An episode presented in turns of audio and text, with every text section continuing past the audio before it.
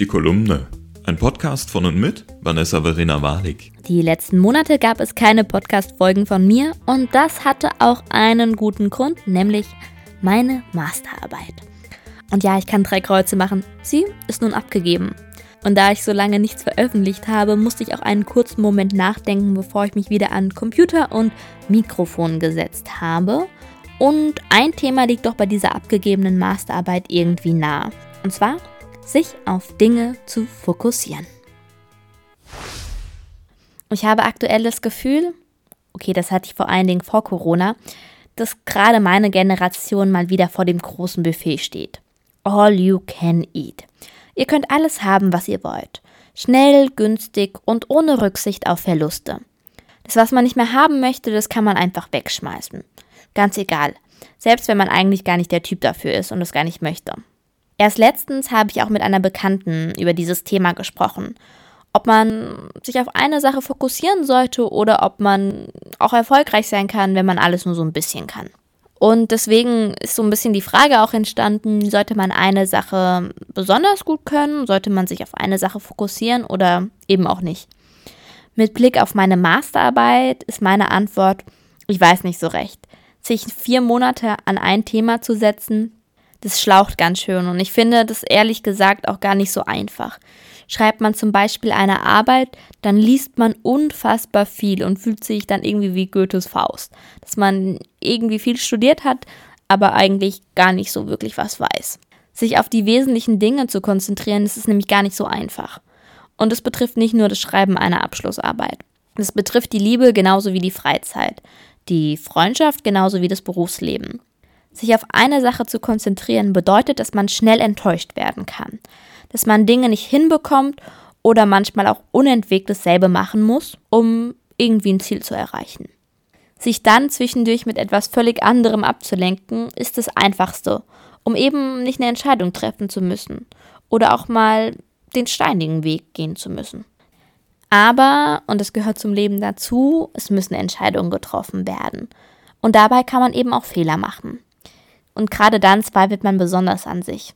Ist der Weg, auf den ich mich fokussiere, eigentlich der richtige? Kann ich das überhaupt? Bin ich gut genug? Diese Fragen sind völlig normal, denn nur Übermenschen machen keine Fehler oder treffen immer nur richtige Entscheidungen. Wir sind nämlich keine gottesähnlichen Geschöpfe. Kein Politiker, kein Arzt, keine Pflegekraft, niemand ist es. Nicht die Managerin, nicht der Vater und selbst der Papst ist es nicht. Denn wir sind alle nur Menschen. Und das ist eigentlich auch ziemlich gut so wir können gut sein in einer Sache, die wir machen. Wir können allgemein als die Besten gelten. Und dann lastet ein enormer Druck auf einem. Wenn man sich zum Beispiel nur auf ein Thema fokussiert hat und gerade deshalb der Beste ist. Weil man mit viel Fleiß, Elan und Zeit sich etwas angeeignet hat und mit dem Lob, das man dann dafür bekommt, der Beste zu sein, dann sozusagen die Lorbeeren für diesen Einsatz erntet. Und das ist ja auch eigentlich gut so, denn nur so schafft man es auch, Projekte an den Start zu bringen, die viel Mühe, Zeit und Eigeninitiative brauchen. Projekte, aus denen dann Gutes und Wichtiges entstehen kann. Aber bei all dem darf man eine Sache nicht vergessen, sich selbst. Ich bin der Meinung, wir müssen uns fokussieren, und zwar auf uns selbst. Damit meine ich jetzt keinen Egoismus, sondern das mal in sich hineinhorchen. Schaffe ich das alleine oder brauche ich vielleicht Hilfe? Hilfe in Anspruch zu nehmen, wird leicht als Schwäche ausgelegt. Aber nein, der Akt, sich Hilfe zu suchen, ist meiner Meinung nach ein Akt von großer Stärke. Denn, und das weiß ich auch von mir selbst, dass ich nicht immer diese Stärke besitze, zu sagen, hey, ich schaffe das nicht, ich brauche Hilfe. Und weil wir gerade in einer echt seltsamen Phase sind, möchte ich auch etwas zu Corona sagen. Denn gerade jetzt ist es wichtig, sich selbst ganz als Mensch wahrzunehmen. Zu akzeptieren, dass man Erwartungen in dieser Zeit nicht immer erfüllen kann und dass man Fragen nicht immer beantworten kann. Ja, es gibt Fragen, die man nicht beantworten kann. Denn die Glaskugel, die besitzt keiner von uns. Aber das nennt man ja auch Leben. Man weiß nie, was als nächstes kommt. Und gerade diese aktuelle Krise zeigt doch eins. Jeder Einzelne ist betroffen. Es gibt zwar Menschen, die mehr Glück in dieser Krise haben als andere, aber wirklich jeder kann doch ein eigentlich wollte ich erzählen. Mein eigentlich wollte ich ist, eigentlich wollte ich in Italien sein, in Rom und nach meinem Studium die ewige Stadt nochmal für drei Monate genießen. Für Ostern hatte ich Karten für die Papstmesse. Und mein Heißhunger auf Spaghetti Carbonara in Trastevere war schon auf seinem Höhepunkt. Aber ich habe mich anders entschieden. Und das zu einem Zeitpunkt, als wir in Deutschland dachten, Corona würde ganz sicher unseren Alltag nicht so auf den Kopf stellen. Es war der 27. Februar. Mein Flug sollte am 1. März, kurz vor 12 gehen. In Italien wurden Städte abgeriegelt und zwei Todesfälle wurden gemeldet. In Rom noch kein einziger Fall.